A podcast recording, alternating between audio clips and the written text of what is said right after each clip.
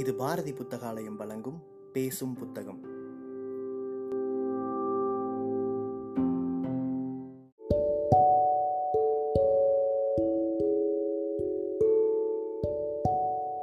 Book day இணையதளத்தின் மூலமாக முன்னெடுக்கப்படும் வாசகர்களுக்கான வாசிப்பு போட்டியில் தேர்வான சிறுகதையை கேட்க இருக்கிறீர்கள்.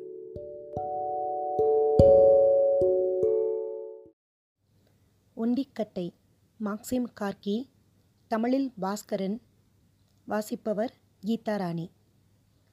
எனக்கு பிடித்தமான மாக்சிம் கார்கியின் கதை இது.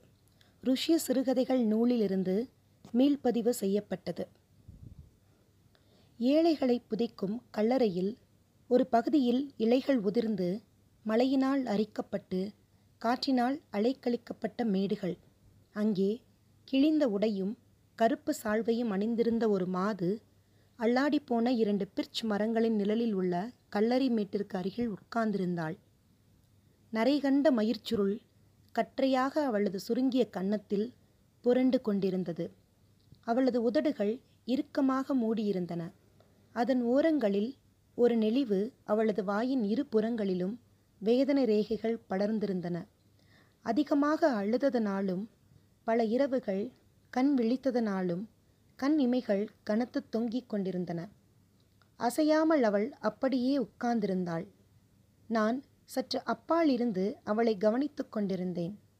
அவள் அருகில் நான் நெருங்கிய போதும் கூட அவள் அசையவில்லை. மங்கலான கண்களால் அவள் என்னை நிமிர்ந்து பார்த்தாள். பிறகு ஒருவித சலனமுமின்றி பார்வையை கீழ் நோக்கினாள். ஆசையோ கிளர்ச்சியோ இன்றி நான் கூறும் வார்த்தைகள் அவள் மனதில் எப்படிப்பட்ட உணர்ச்சிகளை எழுப்புமோ என்ற எண்ணம் எதுவுமே அவளிடம் காணப்படவில்லை. நான் அவளுக்கு வணக்கம் செலுத்திவிட்டு புதைக்கப்பட்டிருப்பது யார்? என்று கேட்டேன். என் மகன் என்று அமைதியாக கூறினாள். பெரிய பையனோ? என்றேன். பனிரெண்டு வயது இருக்கும் என்றாள். அவன் எப்போது இறந்தான்? நான்கு ஆண்டுகளுக்கு முன்னால். அவள் பெருமூச்சு விட்டவாறு முன்னால் தொங்கிய மயிர் சுருளை சால்வைக்குள் தள்ளிவிட்டாள். அன்று வெயில் கடுமையாக இருந்தது. இறந்தவர்கள் சயனித்திருக்கும் என் அந்த உலகிலே உக்கிரமிக்க சூரியன் ஈவ இரக்கமின்றி தாக்கிக் கொண்டிருந்தான். அந்த கல்லறை மேடுகளில் அங்கும் இங்கும் முளைத்திருந்த புற்கள் உஷ்ணத்தாலும் புழுதியாலும் நிறம் மங்கி காணப்பட்டன. கல்லறை மேடுகளுக்கு மத்தியிலும் செடிகள் முளைத்திருந்தன. ஆனால் அவைகளும் உயிரற்றதைப் போல அசைவற்று நின்றன. அந்த பையனின் கல்லறை மேட்டை பார்த்து தலையை அசைத்தபடியே அவன் எப்படி இறந்தான்? என்று கேட்டேன். குதிரைகளால் மிதிப்பட்டு இறந்தான் என்று சுருக்கம் விழுந்த தனது கரத்தை நீட்டி அந்த மோட்டை தொட்டுக்கொண்டே சுருக்கமாக பதில் கூறினாள். அது எப்படி நடந்தது? நான் இங்கித குறைவாக நடந்து கொள்கிறேன் என்பது எனக்கு தெரியும். ஆனால் அவளின் உணர்வற்ற தன்மையைக் கண்டு எனக்கு எரிச்சலாகவும் புதிராகவும் பட்டது. அவளது கண்களில் கண்ணீரை பார்க்க வேண்டும் என்று ஏதோ ஒரு விவரிக்க முடியாத ஆசை எனக்கு ஏற்பட்டது. அவளது அசட்டையில் இயற்கைக்கு மாறாக ஏதோ ஒரு தன்மை காணப்பட்டது. ஆனால் அது நடிப்பல்ல என்பதும் எனக்கு தெளிவாக தெரிந்தது. எனது கேள்வி அவளது கண்களை மீண்டும் என்னை நோக்கி உயர்த்த செய்தது. அவள் மௌனமாக தலை முதல் கால் வரை என்னை பார்வையிட்டாள். பெருமூச்செறிந்தவாறு வருத்தத்துடன் கம்மலான துணியில் தன் கதையை சொல்ல ஆரம்பித்தாள். அது நடந்தது இப்படித்தான். திருட்டு குற்றத்திற்காக அவன் தந்தை ஒன்றரை ஆண்டு சிறையில் இருந்தார். அந்த காலத்தில் நாங்கள் சேகரித்து வைத்திருந்த பணம் முழுவதையும் சாப்பிட்டு தீர்த்து விட்டோம் நாங்கள் சேர்த்து வைத்திருந்தது அப்படி ஒன்றும் அதிகமல்ல. என் கணவன் சிறையிலிருந்து விடுதலை பெற்று வருவதற்குள் வீட்டில் விறகு கூட இல்லாமல் திண்டாட்டமாகிவிட்டது. விறகுக்கு பதிலாக குப்பைகளையும் வேர்களையும் போட்டு எரித்து கொண்டிருந்தேன். எனக்கு தெரிந்த ஒரு தோட்டக்காரன் அவற்றை வண்டு நிறைய கொண்டு வந்து கொடுத்தான். அவற்றையெல்லாம் காய வைத்து அடுப்பெரித்து கொண்டிருந்தேன். அதனால் அடுப்பு புகைந்தது உணவின் ருசியும் கெட்டிருந்தது. என் மகன் கொலுஷா பள்ளிக்கூடம் போயிருந்தான். அவன் மிகவும் நல்லவன் சிக்கனமானவன். பள்ளிக்கூடத்திலிருந்து வீட்டுக்கு வரும்போது வழியில் கிடைக்கும் குச்சிகளையும் கட்டைகளையும் பொறுக்கிக் கொண்டு வருவான். அப்போது வசந்த காலம் பனி உருகிக் கொண்டிருந்தது. கொலுஷாவுக்கு பூட்ஸ்களை தவிர வேறெதுவும் கிடையாது. வீட்டிற்கு வந்து பூட்ஸ்களை அவன் கழற்றி விட்டானானால் அவனது பாதங்களெல்லாம் செக்கச் செவேல் என்றிருக்கும். அந்த சமயத்தில்தான் அவன் தந்தையை சிறையிலிருந்து விடுதலை செய்து ஒரு வண்டியில் கொண்டு வந்து வீட்டில் விட்டனர். சிறைக்குள் உதைப்பட்டிருந்தார். என்னை பார்த்தபடியே கீழே படுத்திருந்தார். அவர் முகத்தில் குயுக்தியான புன்னகை நெளிந்து கொண்டிருந்தது. நான் குனிந்து அவரை பார்த்தவாறு நீதானே என்னை இந்த நிலைக்கு கொண்டு வந்தாய்? இப்போது என்னால் எப்படி உனக்கு சோறு போட முடியும்? உன்னை தூக்கி குளம் குட்டையில் போட்டுவிட வேண்டியதுதான். ஆமாம் அப்படித்தான் உன்னை செய்ய வேண்டும் என்று எண்ணிக்கொண்டேன். ஆனால் அவரை பார்த்தவுடன் கொலுஷா அழுது புலம்பினான். முகம் வெளுத்தது கண்ணீர் தாரியாக கொட்டியது. அம்மா அப்பாவுக்கு என்ன ஆயிற்று உடம்புக்கு? என்று என்னை கேட்டான் கொலுஷா. அவர் காலம் சுகமாக கழிந்து விட்டது மகனே என்று நான் சொன்னேன். அப்போதிலிருந்து நிலைமை மேலும் மோசமாக தொடங்கியது. நான் படாத பாடுபட்டு உழைத்தேன். ஆனால் எவ்வளவோ கஷ்டப்பட்டாலும் கூட ஒரு நாளைக்கு இருபது கோபேக்குகளுக்கு மேலே சம்பாதிக்க முடியவில்லை. சில நாட்களில் அதுவும் கூட கிடைக்காது. அந்த நிலைமை மரணத்தை விட கொடியதாக இருந்தது. சில சமயங்களில் நான் தற்கொலை செய்து கொள்ளலாமா என்று கூட எண்ணியது உண்டு. இதையெல்லாம் கண்ட கொலுஷா ரொம்பவும் மனம் வெதும்பிப் போனான். ஒரு சமயம் இனிமேல் என்னால் இவற்றையெல்லாம் சகிக்க முடியவில்லை என்ற நிலை ஏற்பட்டபோது என் வாழ்க்கை எவ்வளவு சாபக்கேடானது? நான் இறந்துவிட்டால் அல்லது உங்களில் யாராவது இறந்துவிட்டால் என்று கொலுஷாவையும் அவனது தந்தையையும் பார்த்து கூறினேன். நான் சீக்கிரம் போய் விடுகிறேன் என்னை திட்டாதே கொஞ்சம் பொறு என்று கூறுவதைப் போல அவன் தந்தை என்னை பார்த்து தலையாட்டினார். ஆனால் கொலுஷாவோ என்னை உற்று பார்த்தான். பின்னர் வீட்டை விட்டு வெளியே போய்விட்டான்.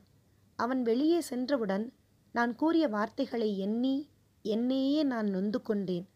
ஆனால் காலம் கடந்து விட்டது ஆமாம் காலம் ரொம்பவும் தாழ்ந்து விட்டது. ஒரு மணி நேரம் கூட ஆகவில்லை.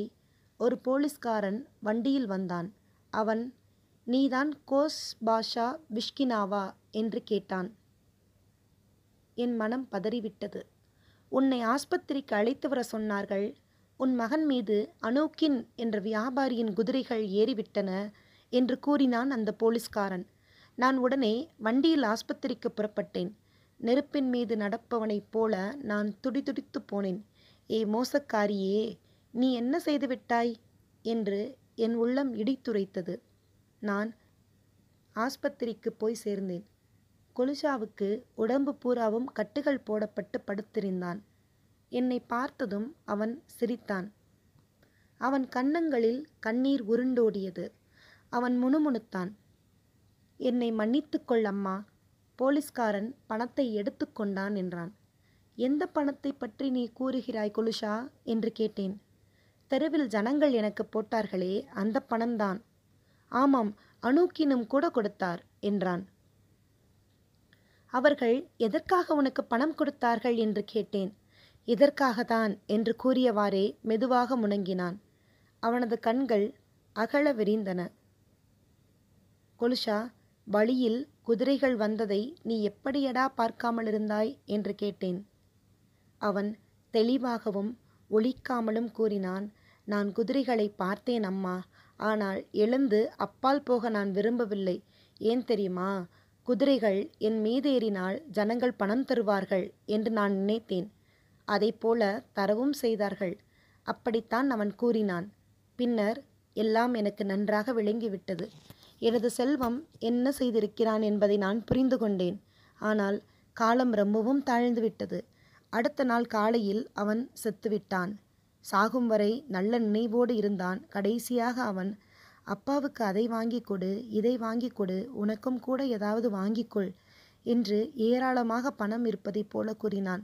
உண்மையில் நாற்பத்தி ஏழு ரூபில்கள் அவனிடம் இருக இருக்கத்தான் செய்தன. நான் வியாபாரி அணுக்கினிடம் சென்றேன். ஆனால் அவனோ எனக்கு ஐந்து ரூபில் தான் கொடுத்தான். அதுவும் அழுது வடிந்து கொண்டு உன் மகன் வேண்டுமென்றேதான் குதிரைகளுக்கு அடியில் வந்து விழுந்தான். அங்கிருந்த ஜனங்கள்தான் பார்த்தார்களே பின் நீ ஏன் பிச்சை எடுத்துக்கொண்டு திரிகிறாய்? என்று அந்த வியாபாரி கூறினான். அதற்கு பிறகு நான் அவனிடம் செல்லவே இல்லை அவள் பேசுவதை நிறுத்தினாள். மீண்டும் முன்னைப் போலவே சாரமற்றும் அசட்டையோடும் காணப்பட்டாள். கல்லறை அமைதியாக இருந்தது. அந்த சிலுவைகள் மரங்கள் மண்மேடுகள் அந்த கல்லறை மேட்டுக்கு அருகே சோகமே உருவாகி உணர்வற்று கிடந்த அந்த மாது. இவைகள் எல்லாமே மரணத்தை பற்றியும் மனித ஜீவன்களின் கஷ்டங்களை பற்றியும் என்னை சிந்திக்க தூண்டிவிட்டன. ஆனால் வானத்திலோ மேகங்களை காணவில்லை. வெப்பத்தினால் பூமியெல்லாம் தகித்து கொண்டிருந்தன. என்னுடைய பையிலிருந்து சில நாணயங்களை எடுத்து துரதிருஷ்டவசத்தால் கொல்லப்பட்டு ஆனாலும் உயிர் வாழ்ந்து கொண்டிருக்கும் அந்த மாதிடம் நீட்டினேன். அவள் தலையை ஆட்டியபடியே மெதுவான குரலில் இளைஞனே நீ கஷ்டப்பட வேண்டாம். இன்றைக்கு தேவையான பணம் என்னிடம் இருக்கிறது. அதற்கு மேல் எனக்கு வேண்டியதில்லை.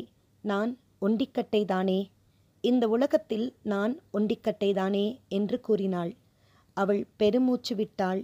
மறுபடியும் அவளது உதடுகள் துக்கத்தினால் நெளிந்தபடி இறுக்கமாக மூடிக்கொண்டன. நன்றி.